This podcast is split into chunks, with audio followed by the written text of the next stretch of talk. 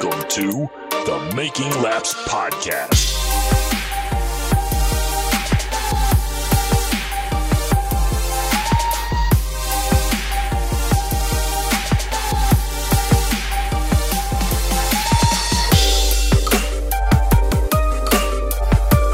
Do you think it's because my my internet is that bad? It probably is, yeah. Turn your camera off and turn it back on. Hmm. How do I do that?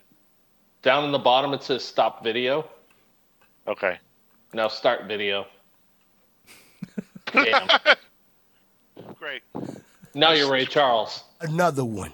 Do it again. Damn it. Brent, I'll be there in a few minutes.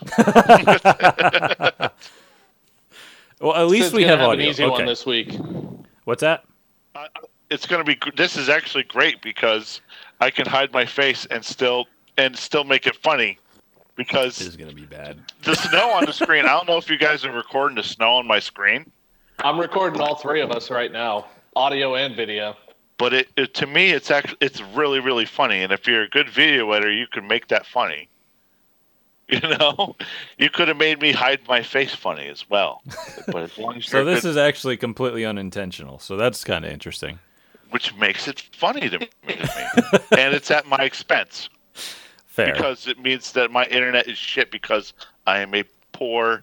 okay. Your, that- your, oh, wait. your Obama phone doesn't have a camera on it? No, I'm on my laptop. I know, but your Obama phone doesn't have a camera on it? Oh, my Obama phone. You probably have My a flip Obama- phone still, don't you? My Obama phone has AOL Instant Messenger. Uh, I rip. do that.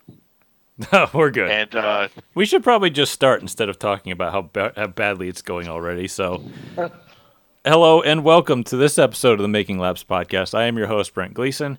And since it is an absolute blizzard outside and nobody can go anywhere except for Phil, who is in Florida, uh, nobody is sitting next to me. Instead, everybody is on remote uh, link up. So, yes, not sitting next to me is my brother Jesse Gleason, which you actually can't see his video because it's not working because his internet is from the Stone Age. Hello, Jesse. hello, everyone. Dial up. Hello, And- everyone. And because he's in the dark by himself, which is I creepy. am. And it's d- disturbing. Uh, I'm a little scared. So, all right, I'm going to introduce Phil. Phil is our Florida connection. Hello, Phil. What's up?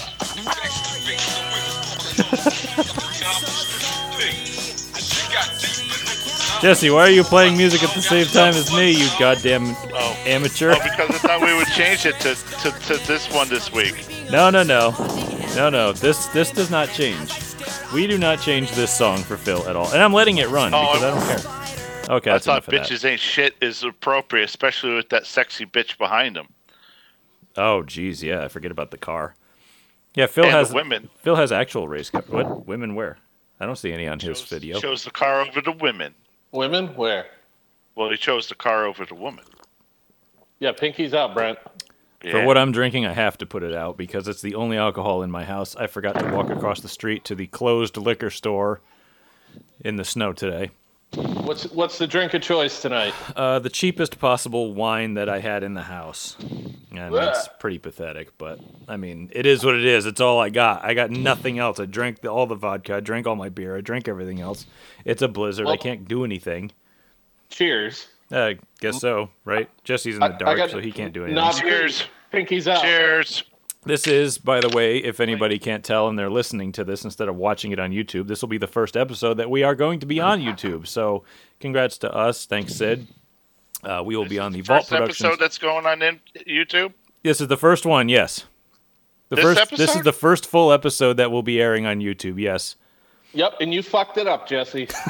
But, but, but, but, Nobody What? wants to see you anyway. I yeah, that's true. I Your did face everyone looks a like favor. your race car. That's I have Oh. a face for radio. Yeah, as they say, it does. It does, and you know what? I'm glad. That's fine. My time is past. Yeah, it's all You know? good. Uh, You So- see, in Connecticut, you know, you know something. I just want to say something about Florida, okay? And Feel Phil, free. you're gonna like this, okay? And uh, you see, whenever you hear somebody say, "Oh, I couldn't live in Florida. I need to have all the four seasons," well, guess what? Okay, guess what? Florida has seasons. They just skip all the shitty ones. That's true. I mean, it's 42 degrees here right now, I believe. What's it in your garage right now?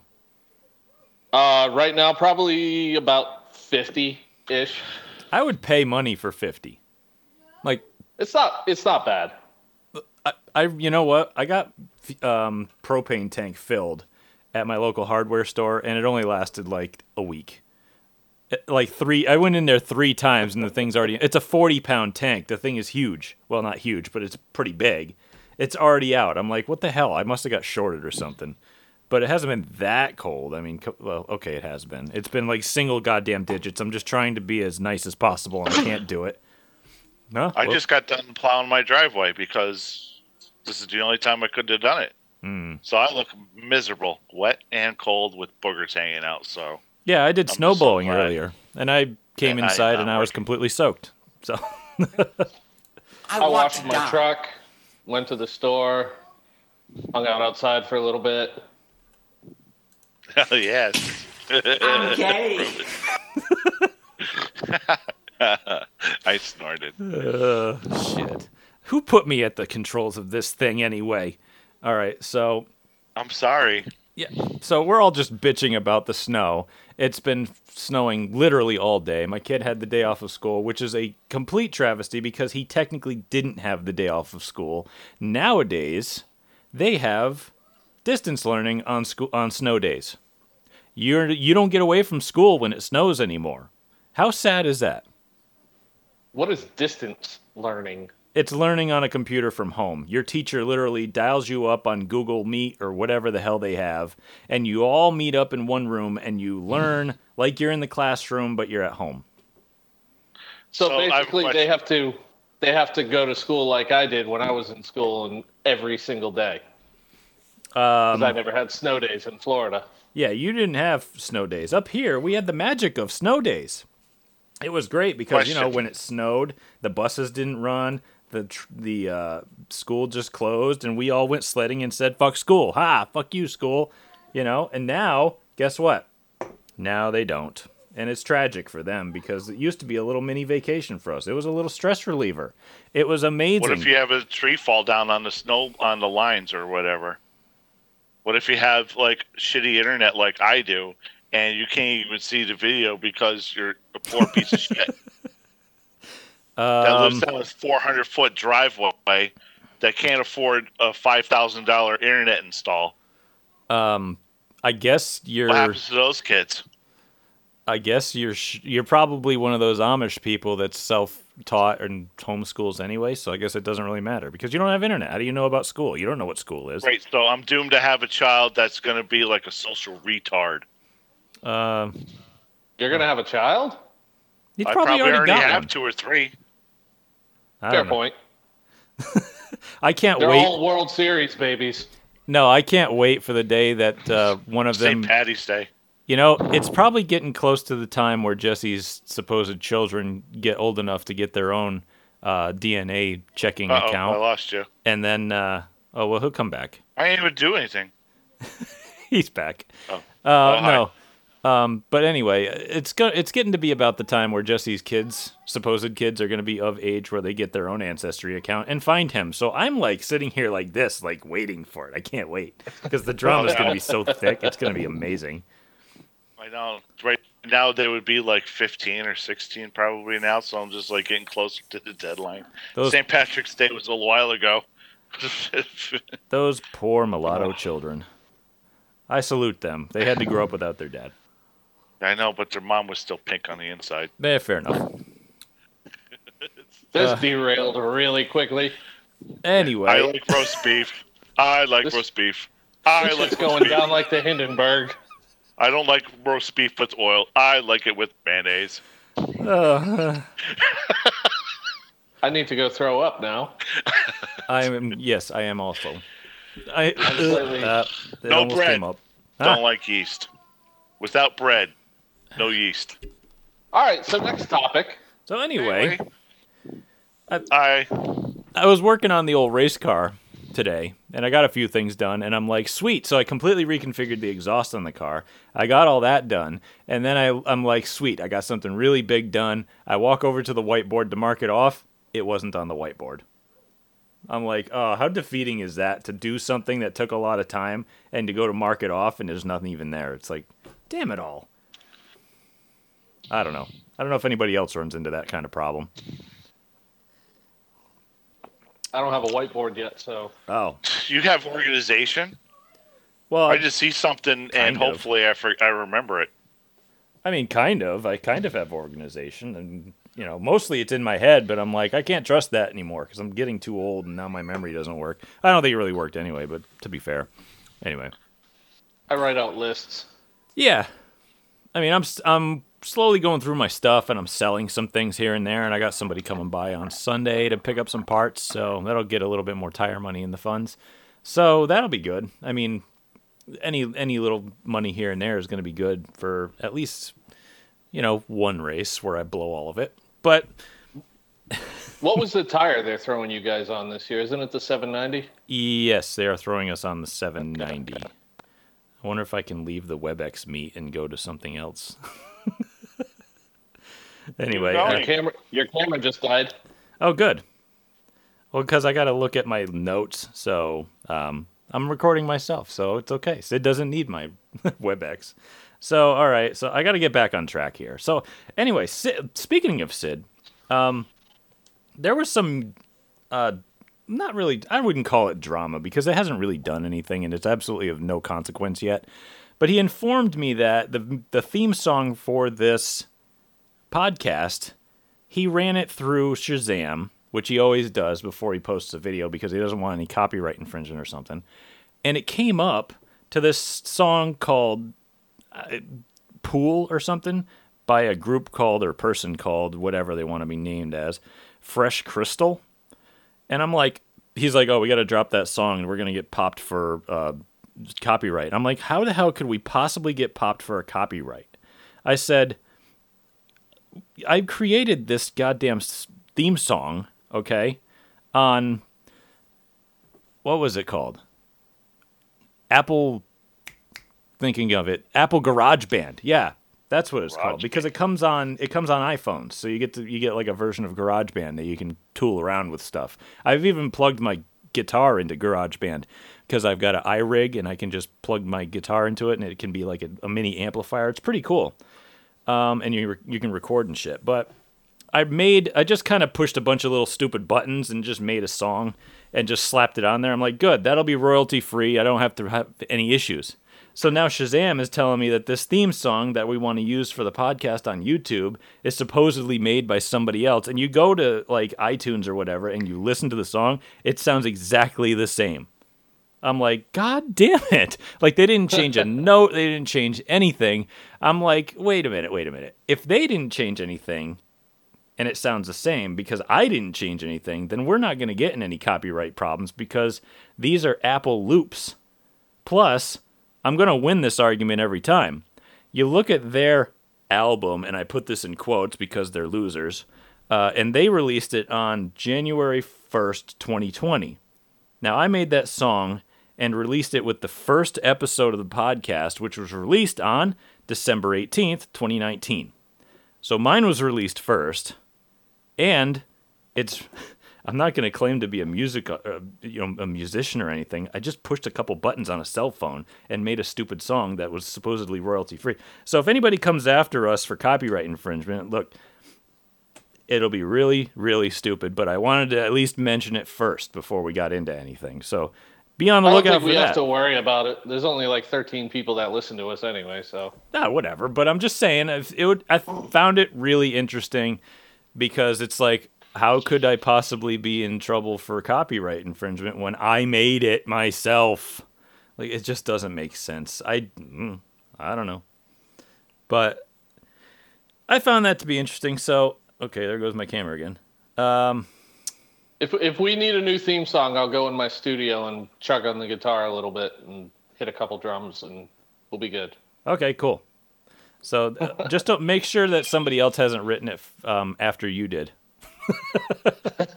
and then tried to sell your shitty album that you pushed a bunch of buttons on your cell phone for five dollars on iTunes. My luck, it'll be like Metallica song or something, and Lars will be coming after me. Yeah, he'll sell he'll sue you Napster for bad. he'll sue you for a fucking million dollars. That'd be great. Anyway, uh, why don't we actually do some like racing news? Um, yes. What do you say we start the show? Yeah, let's start the show. Uh, 15 minutes into it. Uh, so there were some comments made earlier this week by Doug Coby to Speed51.com about the uh, failures or the the shortcomings, I should say, of the ladder system. In uh, let's just he pinpoints it to NASCAR's National Series, but I would say it's a little more broader approach. Is probably all of short track racing. Obviously, I'm not going to read the entire article and you know rip off Speed 51 because I don't want them coming after me too. But um, basically, he said, "I've honestly never been contacted about anything beyond the modifieds. Um, you guys know how this world works. We're trending further in the direction of, let's just say, it's not necessarily the best short trackers getting the opportunities at the highest levels of the sport. Now, honestly, he's really kind of preaching to the choir here, and uh, I believe that there's there's probably been issues with the ladder system in short track racing to the top levels of racing for quite a long time. And I honestly don't have an answer for it. I mean, with we could spend hours and hours on end discussing the topic, but I've taken a more of a defeatist approach to say that you'll probably never change it from what it is now, and you'd have to completely overhaul all of racing in order to change it back to a way in which you'd probably be more, um, let's just say, friendly to having talent be more of a uh, draw than money would. So again, this is a discussion topic that would take a whole lot of effort. And I mean, I don't know what you guys would think, but I, it's not an easy fix. I really don't feel like it no, is. it's been broken for years. It's been broken since probably is really really started to come through in about the 70s is when I was going to say that uh, it was starting to become noticeable that guys were more or less uh, buying rides as opposed to uh, bringing it themselves. The cost of racing has gone up and up and up and up and up. Uh, the the level of competitiveness has gone up and up and up as well. Um, I I want to give you like an example of uh, like say of uh, Jeff Gordon. Uh, Jeff Gordon wanted really wanted to race in Indy cars and race the Indy 500 when he was tearing it up in the Midwest with uh, uh, midget sprints, silver crowns. He could he was kicking ass. Okay, but he really wanted to go to Indy cars. But um, even Jeff Gordon, who was uh, never really had a real job and all that good stuff, uh, e- even his family didn't even have enough money to send him towards the south and whatnot.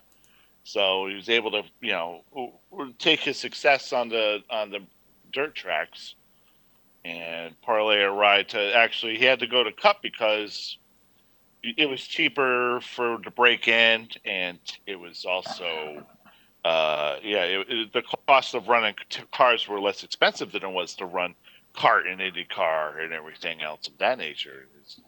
So uh, he wasn't quite a legacy like an Andretti or an Unser or uh, Pancho Carter or uh, uh, you know his and his half brother. Uh, what's his name? Uh, yeah, that's all right. well, we'll get But you know what I'm getting. What's that? I said, yeah, we we kind of get it, but it's. I think a lot of that had to do with not only uh, cost of getting in, but also exposure. Because if you're racing lower levels of open wheel racing, you're not really getting anywhere near the exposure you would get for running uh, lower tier uh, NASCAR stuff. Like if you're running, let's just or full fendered stuff, I should say. I mean, you could get more exposure running ARCA than you probably could running a I don't know what a, a lower tier uh, like a SCCA style open wheel car that's a feeder series up to IndyCar. Um, and then you could move up to well back then it was Busch Grand National and you could get they had TV you know they had full on TV like you could get exposure so I think it had a lot to do with that too so There's just no ladder system anymore. Everybody just likes to take the elevator. It drives me nuts. Well, the cost of It's- racing is so high. You know, it's it's just like you have to have money. But I mean, even It's at the local levels, Oh yeah. it, it's a disaster. Even at the local levels, you got guys going from Legends cars to super late models and tour mods. Like, race a street stock, race something that's actually hard to drive, learn racecraft, and then move up. So you don't tear up clips and ruin fucking cars and destroy someone else's pocketbook. Like, it's just ridiculous. It drives me absolutely up a wall. I'd like to say something that uh, George Carlin said back in the 70s because it kind of relates because everything else was starting to come in back then in the 80s. And what he said was, It's a big, giant club, and you ain't in it. That's the truth. Also, um, It goes with many different things. Yeah. Also, um, a lot of these people consider the idea that you have to be young in order to be successful in the sport because you need to be able to get a foothold early and then cement your place and uh, draw attention to yourself that way. Like look at look at what Joey Logano did. I mean, he obviously came in with a ton of money.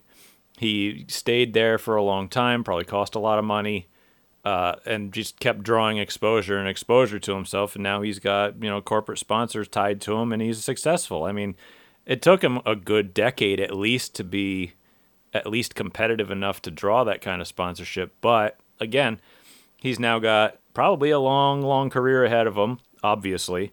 But that's what all these dads think that their kids are going to do when they're, you know, 13, 14 racing super late models. It's like, okay, let's get them in there as fast as possible. We don't need no ladder. We're just wasting time. So they just typically just throw them right in a car and hope for the best. Yeah, Well, and that and NASCAR uh, promotes this kind of in a way. NASCAR, all of racing kind of promotes it in this way because a younger driver must mean, oh, hey, let's get a younger fan base. Well, that's not always the case. No, it's not. It's not at all. Well, and I, th- I think in a lot of ways too, and I'll get shit on for even saying this, but I think Jeff Gordon is in a way to blame for some of this because he was so young when he came to NASCAR, and it, Yeah. it kind of changed the the viewpoint of a lot of owners where they were going after these guys that were 35, 36 years old. That were in the prime of their career, moving them up to cup at that point. Now they're like, oh, a 20 year old kid can go out there and do the same thing, and he's marketable. But was it really? Yeah, I agree with Phil. was it I really agree hit? with Phil 100%.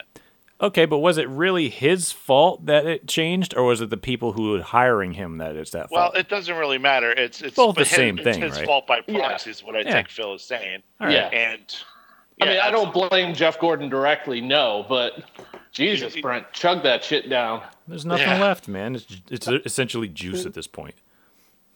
I remember I remember watching it back then, and it, Er, when er, I was thinking about that, and I was thinking to myself that that was definitely a landmark, like a watershed moment in that, a definite turning point. point, and you were going to see a lot of what was to follow later.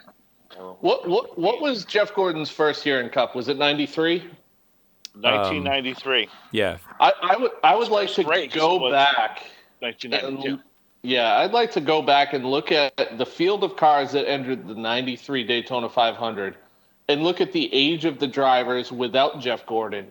Then do the math of the age of the drivers with Jeff Gordon, average it out, and see what the difference is. I bet it's probably a 15 year age gap. it probably is, like on average. Probably uh, Dale Jarrett was no spring chicken, and he won the Daytona 500 that year. Yeah, I mean he he was clear in his 30s at least at that point. So Yeah, he started in the 80s, you know, struggling in the early 80s. A- and now you got 12 and 13 year old kids in super late models. Right. Yeah. Which I don't even know why they allow the age restriction down that low. It used to be you couldn't even drive a race car at a racetrack unless you had a driving license because that was what the DOT rules were. I think that might just be for Connecticut, but it might have been everywhere. But now it's almost like, no, if you can pass a sanctioning body, like, well, if your check clears, basically, you can get a no- license. it's now bas- it's if your feet can reach the pedals. yeah, that's pre- pretty much it. And I don't, I don't like that. Like, I don't. No, not at all. I think hate there's to see a kid get tar- taken away in an ambulance. That's all I have to say. No, it's not fun. It's not I cool to watch. That. I mean, I hate anybody, but that especially. I mean, Well, I've, it, it also kind of goes back to what I said earlier. Put them in a street stock. Let them learn how to drive something that sucks to fucking drive. Hmm. And and the thing is also, um, I think that by doing that, yeah, I mean, there's a good point to putting someone in a crappy car at first. I mean, you're putting them in something that is a purpose-built race car from the start. They don't they don't know anything but that, but they're also missing out. I feel like on a lot of different types of of driving characteristics and nuances that could actually serve them very well. Like if you drive something that's shitty to drive, it could help you if your car is driving shitty. Like these kids would probably spend tens of thousands of dollars to have the chassis manufacturer set their car up on a shaker rig and pull down rig and have perfect setup anywhere they go and have a team of people with you know all the equipment taking care of it for them. And I think it's just it's it's building it's building less talent basically. It's taking talent out of the sport i think. You you're you're not honing your abilities to their fullest extent in my mind See, i I agree with that, and uh, and uh, to expand on your point, the best drivers way back in the, what we call the day, the best drivers had a real feel with their equipment, meaning they knew their car inside and out. They could work on it. They could wrench it. They knew, okay, something's wrong with the right front. We need to change it over there. Or hey, this isn't happening. We need to put a little wedge here, uh, maybe a little bit more spring, everything. It, and now you, they don't have to do that. Now they have to have, yeah, they have to call a guy, get a guy, pay a guy, pay the shot guy. hey tell them what it's Magic. doing Yeah, just be like cars cars loose coming out okay where Yeah. turn four mostly okay that's all you have to know and they just send it off to somebody else they don't say hey i think this would be better or hey that would be better or they even try to drive out of it it's just it's again it's i think it's degrading the pool you know what i mean it's almost like diluting the gene pool but of drivers Well, it doesn't teach them how to, you know, line search either. no Like if your car sucks on the bottom, move up, Hmm. see what happens. No one tries that anymore. It's all it's all Car's feeder, loose. bottom feeder, feeder, feeder. whoops yeah. If your car is loose, enter in shallow, enter in a little bit shallow, and see if it'll it'll tighten up a little bit. Right. I don't Yeah. want to do that. They're just a monkey, and then monkey and monkey, monkey can drive it. That's how it is. Yeah. I mean, I guarantee you we could go on about this for hours and hours and hours, but I think that people kind of get our point Yeah. on this. Does anybody have any You other You know what I, my point is? I really wish my mom had fucked the rich guy. Sorry, Dad. I know you're dead in heaven, but you know, I wish she'd just fucked the rich guy. Then it'd be, bam, My bad. I'd be in. Let Alright. me just point out that that to- Sid is going to have to hit the beat button a lot in this episode already. I feel really bad for him. His fingers are going to get really tired really quick. Oh god. Yeah, it's going to be bad. Sid, but but we use fuck like it's a comedy. I can't. Sorry, Your Honor. I can't swear with. I Smoke can't weed speak every without day. swearing. Sorry, I had to put that in there. I have to touch this Sorry, thing at Connor. some point just to try to get us moving along, right? Anyway. All right, so I got more racing talk. Uh, so I'm sure everybody's heard about Ryan Preece. It's come out a week before the Daytona, well, two weeks before the Daytona 500, I think, right? That he's gonna uh, he- he's gonna be running. That's a race day CT.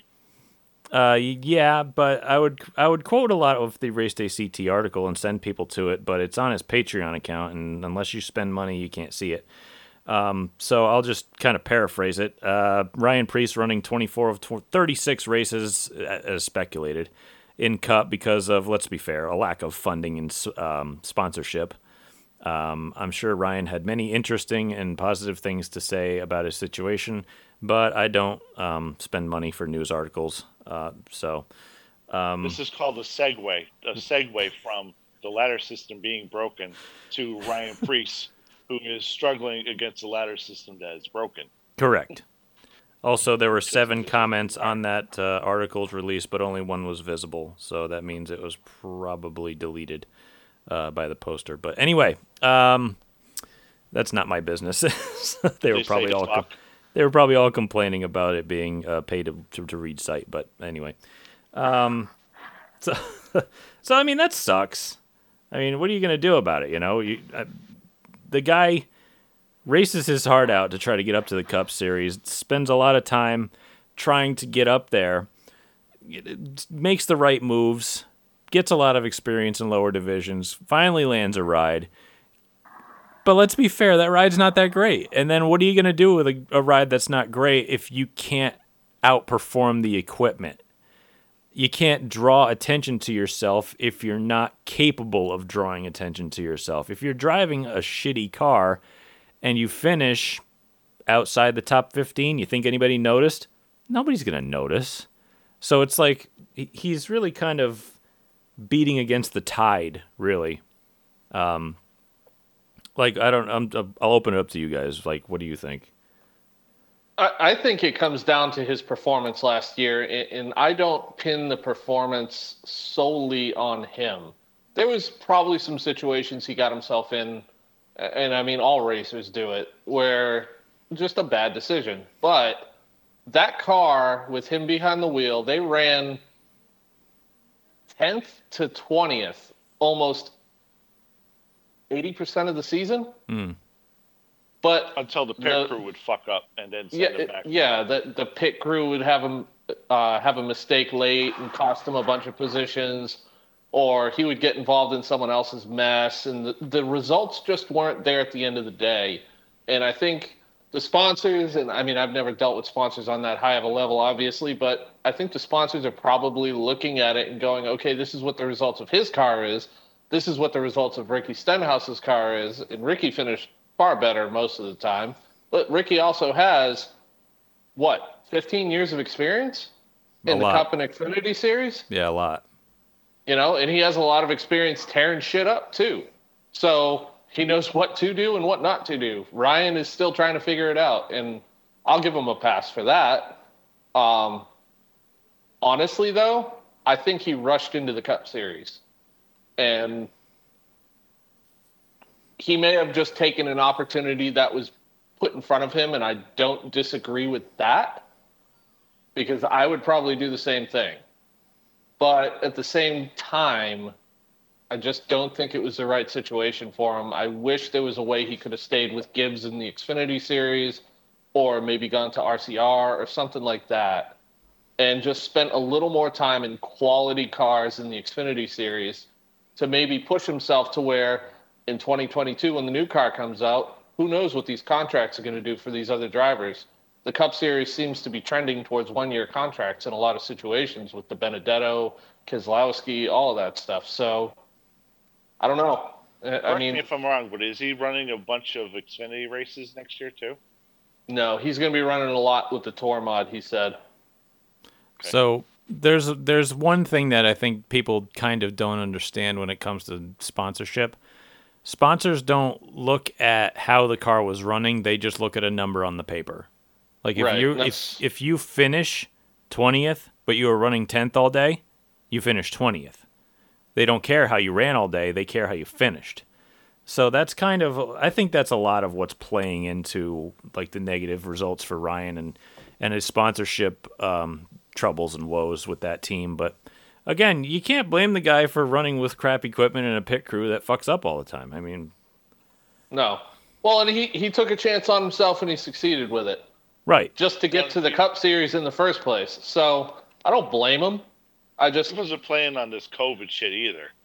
no that that definitely has hurt him. I think this year his results will be better having a little bit of practice in qualifying. Um, and I, I honestly think, even though they're they're planning on 24 of the 36 races, I think he'll run the full season. He'll have some really good runs early on, maybe even contend for the Daytona 500 and get some uh, extra sponsorship to to fund additional races. Yeah, hopefully we can get something else.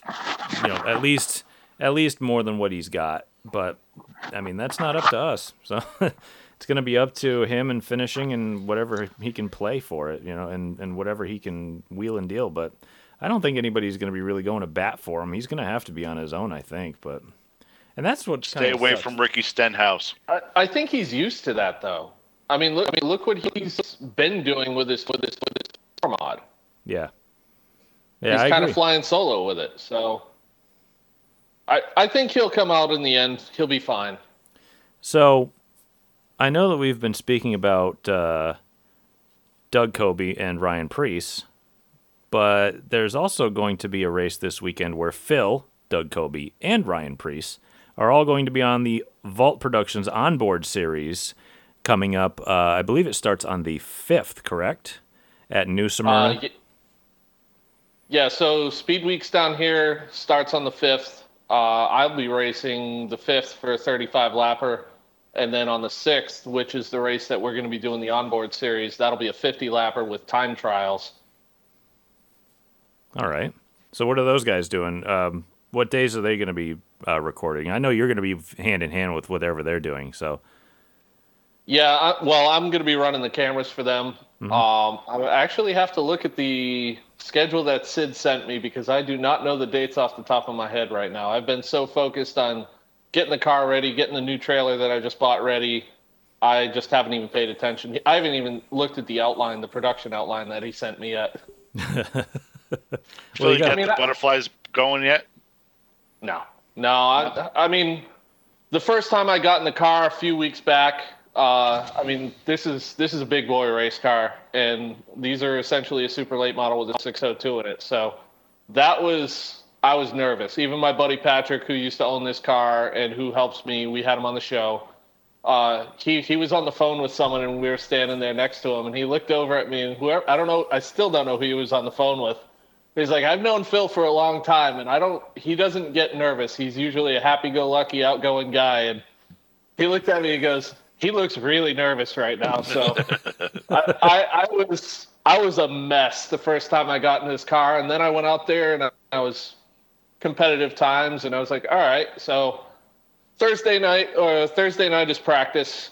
Friday, like I said, 35 lapper. That's going to be kind of a feel the car out, get myself ready for the 50 lapper, and then when we strap the cameras on, I'm going to try and put on a show. But we'll see. It's a tough field of cars, and I think we're probably going to have about 25 of the best guys in the state here. So, so, so we'll see what happens. See where I shake out. Well, Phil, uh, Sid's view is going to be looking closely. We all are. You're, you're going to have Sid, Sid, Sid, you're going to have us, the local media, the nation, and therefore the world Hey, we'll have fun with paying it. attention to you. So, uh, no pressure at all. If I suck, I suck. It is what it is. That's racing. Well, you can every, Very anybody who wants to catch that can catch all of the racing live on. I believe it's going to be on NBC Track Pass, uh, Yes. Go- NBC Gold Track Pass, whatever you want to call it. Uh, I'm sure there's a lot of people who are like, "Oh, we used to get it for free on what the fuck was that service called again? I don't even remember. Fans was called. Choice. Fanschoice.tv, Fans yeah. Choice. suck. which is now NBC Sports Gold, which now it doesn't drop out at all, and now it works. So it's like, well, look, if you want 10 days of free entertainment, go sit in your room and jerk it alone. Have fun. Um, that's free. Go to Pornhub. Right. There you go. So there's your free Yeah. 10 days of fun. But if you want to actually pay for somebody to do it the right way, uh, go watch NBC Sports Gold Track Pass and watch the uh, New Smyrna World Series. I know I'll be watching for every damn night. So I'll be watching it at your house. I got to figure out how to get you to tape it. Features features roll off at 7:30 every night, so it, I it got a should be to- a good time. I got a way to screen record, so maybe I can record it for Phil for him. Yeah, I know I can. I just got to have the internet on. But yeah, as long as do they do replays and whatnot? Like they Sports to Gold, I believe they might. I'm not Yeah, sure. 'cause- Yeah, I think they save the download it replays for a certain amount of time. I believe they do for certain. Yeah, I think they're like Speed 51. They save them for a little bit. then I could download the the the Speed 51 replay and uh, maybe hand it over to Sid with the onboard series and maybe insert enough where they won't sue us They will. Well, Mm-hmm. your shit with my internet with your internet because mine shit. We're gonna have Nicole LaRose up in the grandstands with the the hand video camera as well, so she'll be doing that in addition to the seven cameras we'll have on all the cars. so there That's right, was she's on the road as well, so it's going to be like a double shoot pretty much. the on the road series or whatever it's called. And Yes. LaRoe on the road. Yeah. Yep. That's going to be another Vault Productions uh, special coming to uh, Sid. Oh, it's called uh, youtube.com slash Sid's Vault, I believe, is the webpage.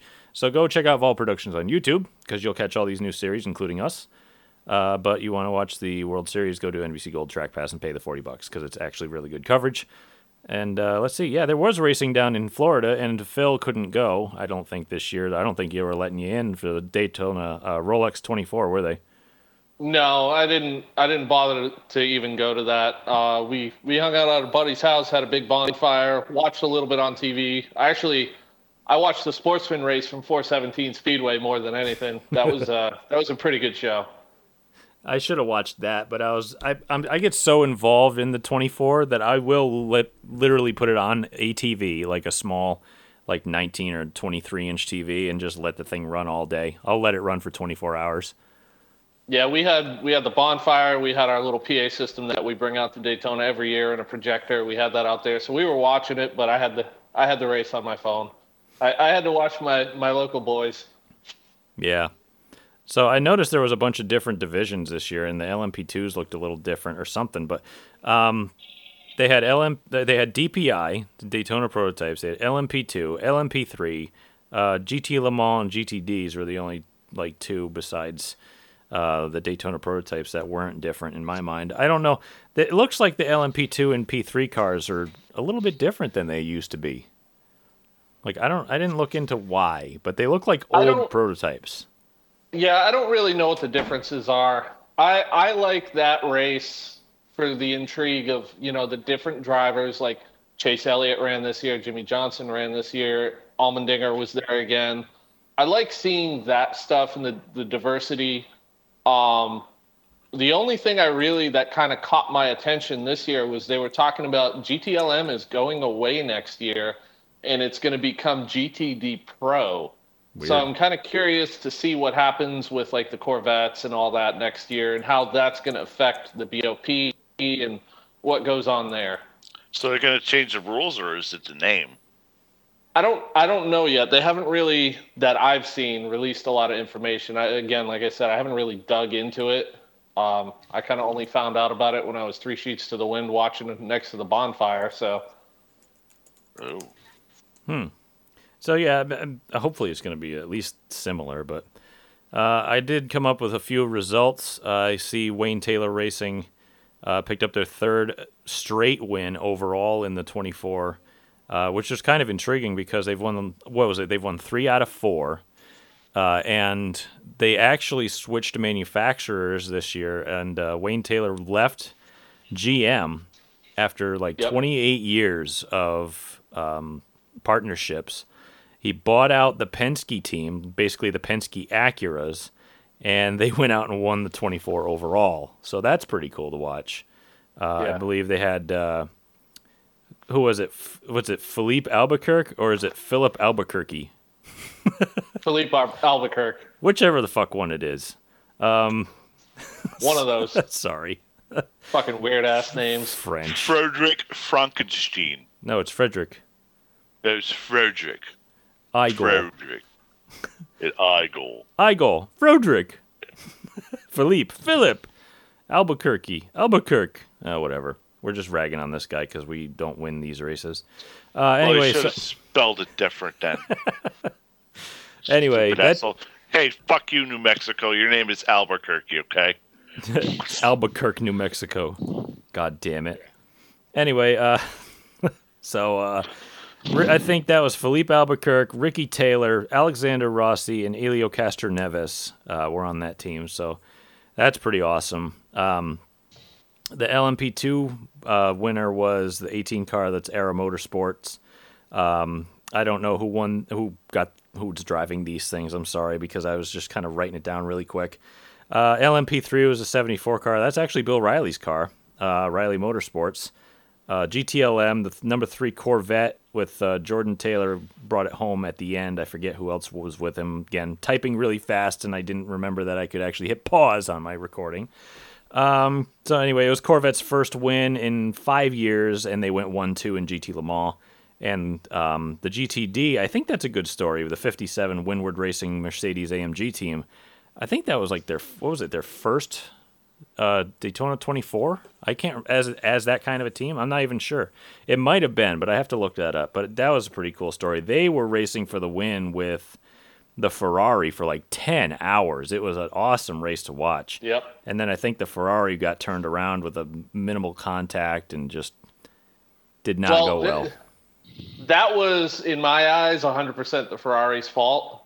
The uh, they were battling side by side for quite a while, like you said, and the Ferrari it looked like tried to pinch him going into one, and to avoid contact, he dipped the left uh, the AMG dipped the left sides into the grass, and when he did, the, the car the nose just took off, and he clobbered the left rear of the Ferrari and sent the Ferrari around. Yeah. That's yeah, it's so How- it's super unfortunate because um, they were just putting on such an awesome Yep. race too, which really st- I loved watching it. It was such a good race. Eh. He gave Oh, him the it- test of nerves, and the and the driver of the EMG uh, passed that test.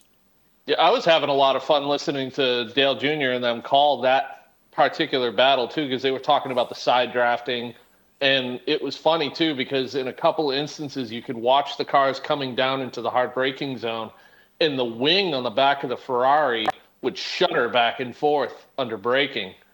And I don't know if that was the air thing or if they were wheel hopping or what, but they were they were racing hard, and there was still a lot of time left in the race. Yeah, they were beating they were they were beating each other's bumpers down and they were swapping the lead. Just a fantastic race. And they had I think it was uh, 10 full course cautions at the end. yeah, it Um, really wasn't that bad. No, it wasn't horrible. They're they're trying to make a big deal out of it, saying, "Oh, 10 full course cautions is we only had six last year." I'm like, dude, it's a 24 hour race to only have 10 full course cautions. That's not bad, you know. Yeah. And they were legitimate full course cautions. Yeah, they had they had six last year, but one of them was a four-hour fucking rain delay.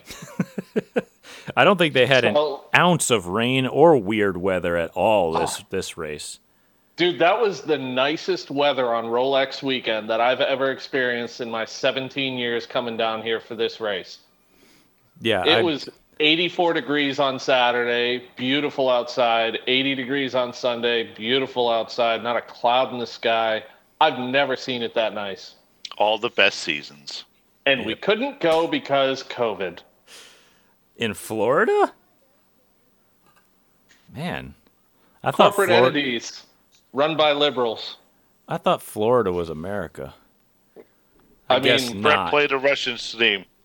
Oh yeah, I should have played that, but eh, oh, I can't find it. nobody it. talked about crate engines. Yeah, we didn't talk We- about them, so I can't. You no. got one right behind you. I see one. I see one. It's right there. Memes, meme soundboard 2018. just, just tell me which ones to use and stuff. Bei Sonnen's Verliebter, so viel Oh, oh ah, Achtung, weißes You're talking half German. Pumpkin. I'm gonna sounds mute the him. same to me. Yeah, you can mute him, right? I don't know. Oh, I can mute him. I just can't unmute him. So Oh, Oh, that's right. you guys used to be cool. we were never cool. No, are you kidding me? This is Right. yeah. I mean, You're right. I was being nice. Yeah, that would be just wrong. Anyway, so I have a segment that I would like to uh, plug for next, uh, actually next episode forever for whoever is listening. I want to have people write in with their best racing war stories. Okay, and basically what what that is is getting a if you're a racer, did you get in a bad wreck? Did you get into a fight? You have something eventful happen that's memorable, mostly negative. Um, write to us at uh, making laps podcast at gmail.com and I'll read them here on the air. You can see them on YouTube. You can have them, you know, everybody Yeah. can hear them. It'll be cool. Did you throw a refrigerator in a bonfire at the World Series? Did you set a porta potty on fire? Yeah, I want to know who that fucker is because after that, I got charged twenty five dollars more next year. Who is that fucker? It's probably Bill McNeil. Oh, he's dead. I'm gonna take his other eye. Ouch. He wouldn't know the difference. Oh, Son of dear. a bitch. Hey, are we at a like a, a, a are we at a pause point for a second? Because I gotta piss like a motherfucker. Nope. I think so. So, anyway, um, Who's recording it? Aren't you recording it, Phil? Of course I'm recording it, but I'm not stopping it because I have to give it to Sid, and he would like be flip shit for having to fucking piece shit together. So Phil, if you gotta pee, you go ahead. We'll talk. Ra- we'll talk war stories. We'll give everybody at least one of ours as a token, and then uh, when you come back, you can give one, and then we'll have like the end of the show and whatever else. A peek behind the curtain. So Sid can pause it. no, we can't. Um, anyway, like I said, go ahead, go if you want. So Jesse, anyway, if we're gonna have this segment where we have people write in and have war stories, obviously, like I said, we got to give up at least one of our own. Do you want to go first, or should I? Okay, so there was this one time I was leading a race and I had uh, Corey Hutchins on the outside and then some poo puncher named Phil behind me trying to get underneath me. He had a crate motor, didn't he? Yes. Perfect.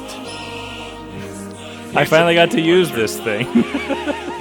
Haha, Phil can't hear me. He's a poo puncher. That's fine. We love him. Didn't you win that race? As a matter of fact, I did. It was Sweet. great. Anyway, so what kind of war story do you have? Well, Like, oh, I remember one time, uh, well, very early first on. ever wreck that was. I could talk about my my first ever wrecked. I was gonna go there. I was gonna do this. I was gonna go 1999 Waterford, where you went through the wall. Yeah, yeah, that was uh, the start of the race. I got pushed high by Norm Root and uh, John Beetham went underneath me. It was like the first lap, and then the room just ran out, and I was on the outside mid pack, and I had nowhere to go, and so I got shoved into the wall. Uh, I hit one of the railroad ties or something, and it ripped off the right front fender. And those were the days. That was 1999. Those are the days before Hans devices. We had that stupid donut, like that was going to save your ass. oh, the my life. neck ring. Yeah, that's not gonna save your ass. That'll just You give see- you worse, like basilar skull fractures because it's a pivot point. Oh my god, uh, it, it- I was so shocked at how far my head lifted up and outwards towards the steering wheel. I thought my I thought my chin was over the steering wheel, and I was buckled up really tight. And but Probably I was through the 17 years old, and I was young, slender, and uh, uh, what do you call it? Like flexible, like malleable, or whatever. I'd say malleable. Yeah, young, dumb, and full of cum. Yeah. Yeah, so I I didn't get hurt that bad. I I, I was, you know, I could crack my neck now, but in different places. But uh, I was really shocked. So when the into the next year and the year after, when basilar skull fractures were all the rage, unfortunately, in NASCAR, Yeah. uh, I kind of had a firsthand opinion of what they were going to be ended up feeling like because my head went so far out. It, it was so shocked.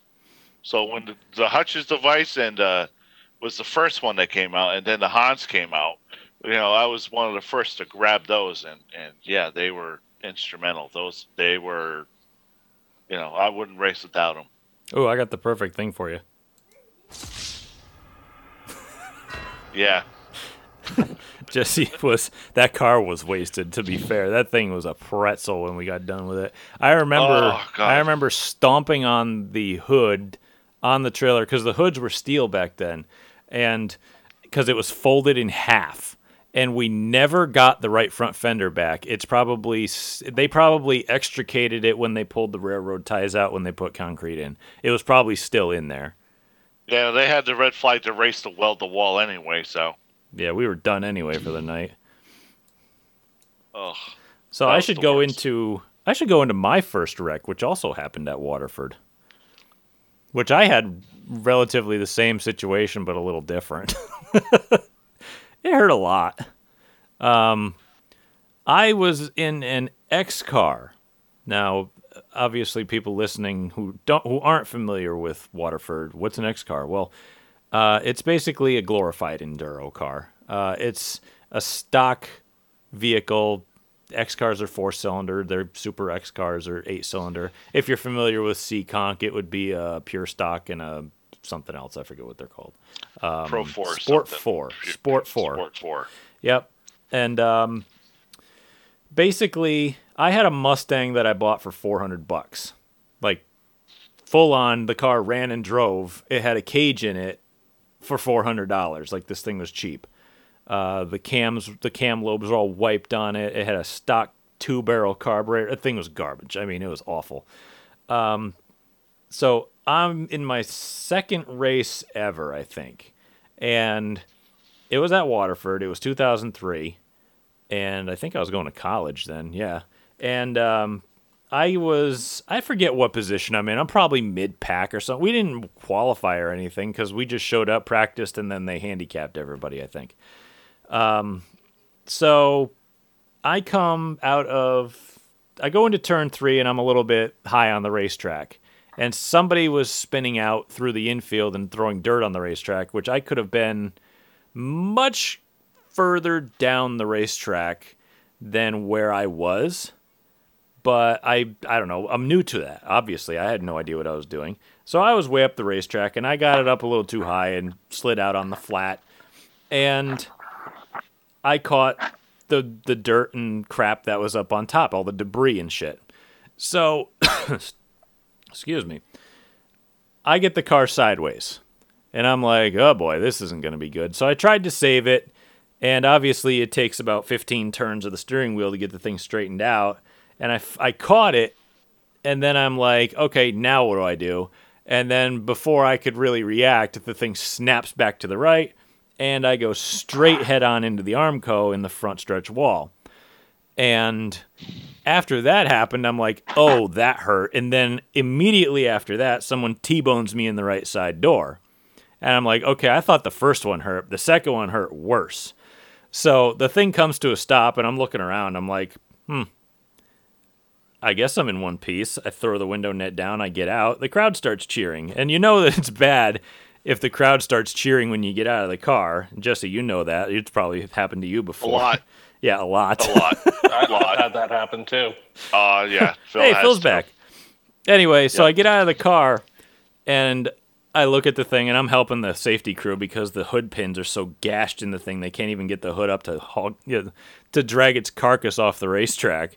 So we get the thing back in the pits. We're looking at it, and the front horns are completely fucking shoved over to the left by like a foot. The radiator's hanging out of it, but obviously we're not going very fast, so the thing doesn't look terrible. It looks like I could fix it. I walk around to the right side of the car where I got T-boned, and I'm like, huh, that's interesting. There's a giant hole where the door used to be. The door's still there, but it's like a pretzel. It's like this. And I look in, and one of the door bars got broken off and shoved in so far it was six inches from my seat. I was like, oh shit. I was like, okay, this car is not safe. I think I ran it a couple more times after I repaired everything, but I'm like, I hung it up after that for at least five years. I didn't get back into a race car after that. So, yeah, there's my first war story. So, all right, Phil, it's your turn. I don't, the the one that sticks out in my head probably the most is Icebreaker 2018. Hmm. Jesse, this was all your fault. What? Sorry ahead of time. Je- Jesse was probably three or four car uh, rows in front of me on a restart. Uh, I think you were probably running fourth because you were on the inside line. Uh, or no, fifth because you were in the inside line, and I was like 11th at the time. Uh, and you dropped your overflow tank, Oh, and it Oh yeah. It put water all over my windshield and I couldn't see. So I Rusty moved to water, the by inside the of the way. track. Yeah. Oh yeah, rusty water. It was bad. I was blind. we, we never checked that thing. And, and I went into turn one. I, I went to the bottom. I put my hand up and just going into the corner, Corey Fanning. I don't know if he didn't see my hand or what, but he clobbered me in the left rear and it knocked me 90 degrees sideways. And we were on pass rubber. And you know how ah. that is. The pass rubber is all greasy. So I slid through that rubber and I had the thing probably 45 degree turn on the wheel. I, I put I had a lot of wheel in it, probably more than I should have, and that probably added to what happened. Hmm. But as soon as I slid up the groove out of the pass rubber, it hooked. And I just went head on into the wall. I never had a chance to hit the brakes.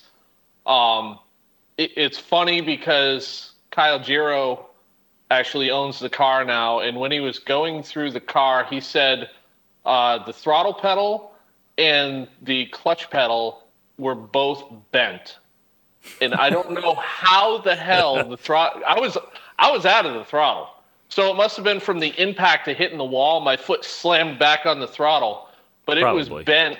It was bent in the shaft where it comes through the side of the foot box. Spoiler alert: my car had a foot box. Illegal. Yeah, mine did too. Who cares? Didn't make us faster. Well, I can't. Sl- I can't drive in the trunk. I need to have some room for my feet. yeah, we have Yeah. long legs here, people. the the initial hurt hit hurt enough, um, but because I had the full containment seat and the Hans and all that, I was like, all right, no big deal. It just hurt a little bit right in my collarbone, which I ended up finding was broken later. Oh, Um, Jesus. Now I really feel bad. But Why? Troy, Troy Waterman, and Randy Waterman both hit me in the right side door at the same exact time. Like, I, I mean, I'm sure they knew there was a caution, but they had nowhere to go. And I'm sure there was a little bit of water on the track still from whatever residual came out of his overflow. wasn't his And- fault. Though the side hits are what really hurt the most. I- Yeah, they my- suck Yeah, the I- the fallout. no, I rung my bell pretty good, bouncing between the headrest, and uh, I, I had a pretty good headache for a few days. All right. So if you have your own war story that you'd like to type out and send to us, we will read it on the show.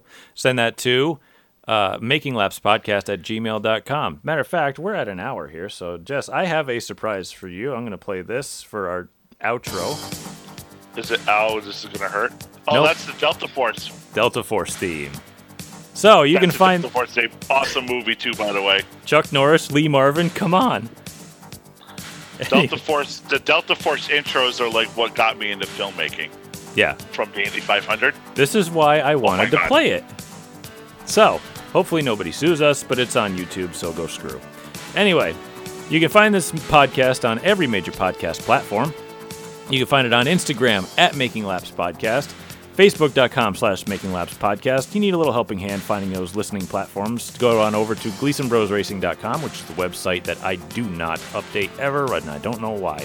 We have a Facebook page for the race team. I don't update that either. Uh, anyway, you can find me at Brent Gleason01 on Instagram and Twitter. Uh, again, if you find me on Facebook, just don't be like, don't be like, don't take it personal if I don't friend you. I only friend people I really know. Okay, so just calm down. Anyway, Phil, where can people find you at? Since you have a nice new shiny microphone this week and people can hear you. New Smyrna. Yeah, New Smyrna Speedway. Uh, at PJACQUES E Racing uh, on Instagram, Facebook, and Twitter. Um, you can watch this weekend on uh, Fans Choice, or no, not Fans Choice, NBC Gold Pass, and uh, watch all week. There's going to be a lot of good racing this week. What used to be fans' choice. You should move Yes. aside and show people your number so people know what the hell car you're going to be in. Yes, that one. That one right there. Okay, so at least somebody will know someone down there who's racing. Jesse, where can you all people? hand painted? It is all hand lettered, which is pretty sweet. Yeah, it's pretty cool. Jesse, where can people find you since you have one place that you you know can be found at? I, I can be found at gab.com at 81 AD. until they get until that gets taken away. A D I E W U N. It's the phonetic spelling of, of 81, I suppose. So anyway, Based on the video, Jesse can be found in a black hole. That's right. You can I find be Jesse- found in the snow. if you walk down a dark alley, Jesse will find you, but you won't find him. So, anyway, until next time, and I, I think and this was died. pretty inauspicious for our first YouTube showing. Anyway, keep the dirty side down and stay out of the fence. Thank you all for listening. And good luck, Phil. Go get a. Yeah, kick ass. At least do something more than crash, please. No, try, don't try and finish in the top five. That's my goal. Please. Winter, don't come home. No more food for you. He owns his own No home down. He can come home whatever. This isn't No. Iraq. I can't afford to fix this thing right now, so I just spent ten grand in the weekend. So Ooh, trailer costs. Nice. trailer, generator, everything. Well, Yeah, with this music, I'm definitely amped up, so I'm, I'm, I'm already inspired. Here you go, watch Jess. I'll turn it up for you. I am ready. to watch film. I am inspired. I can't Oh wait. my god, listening to Paul Page call the Indy 500 with this song, oh my god, I was ready. You Yeah. know? oh, I gotta, yes. We gotta oh. find that footage because not only was Paul Page just a killer announcer, this song's awesome. It just screams 80s, but it's epic. Oh, the intro was fantastic. Oh god, yeah. Oh. We're just talking over it and people can't hear it anyway, but whatever. All right, I'm out of here. All right, peace.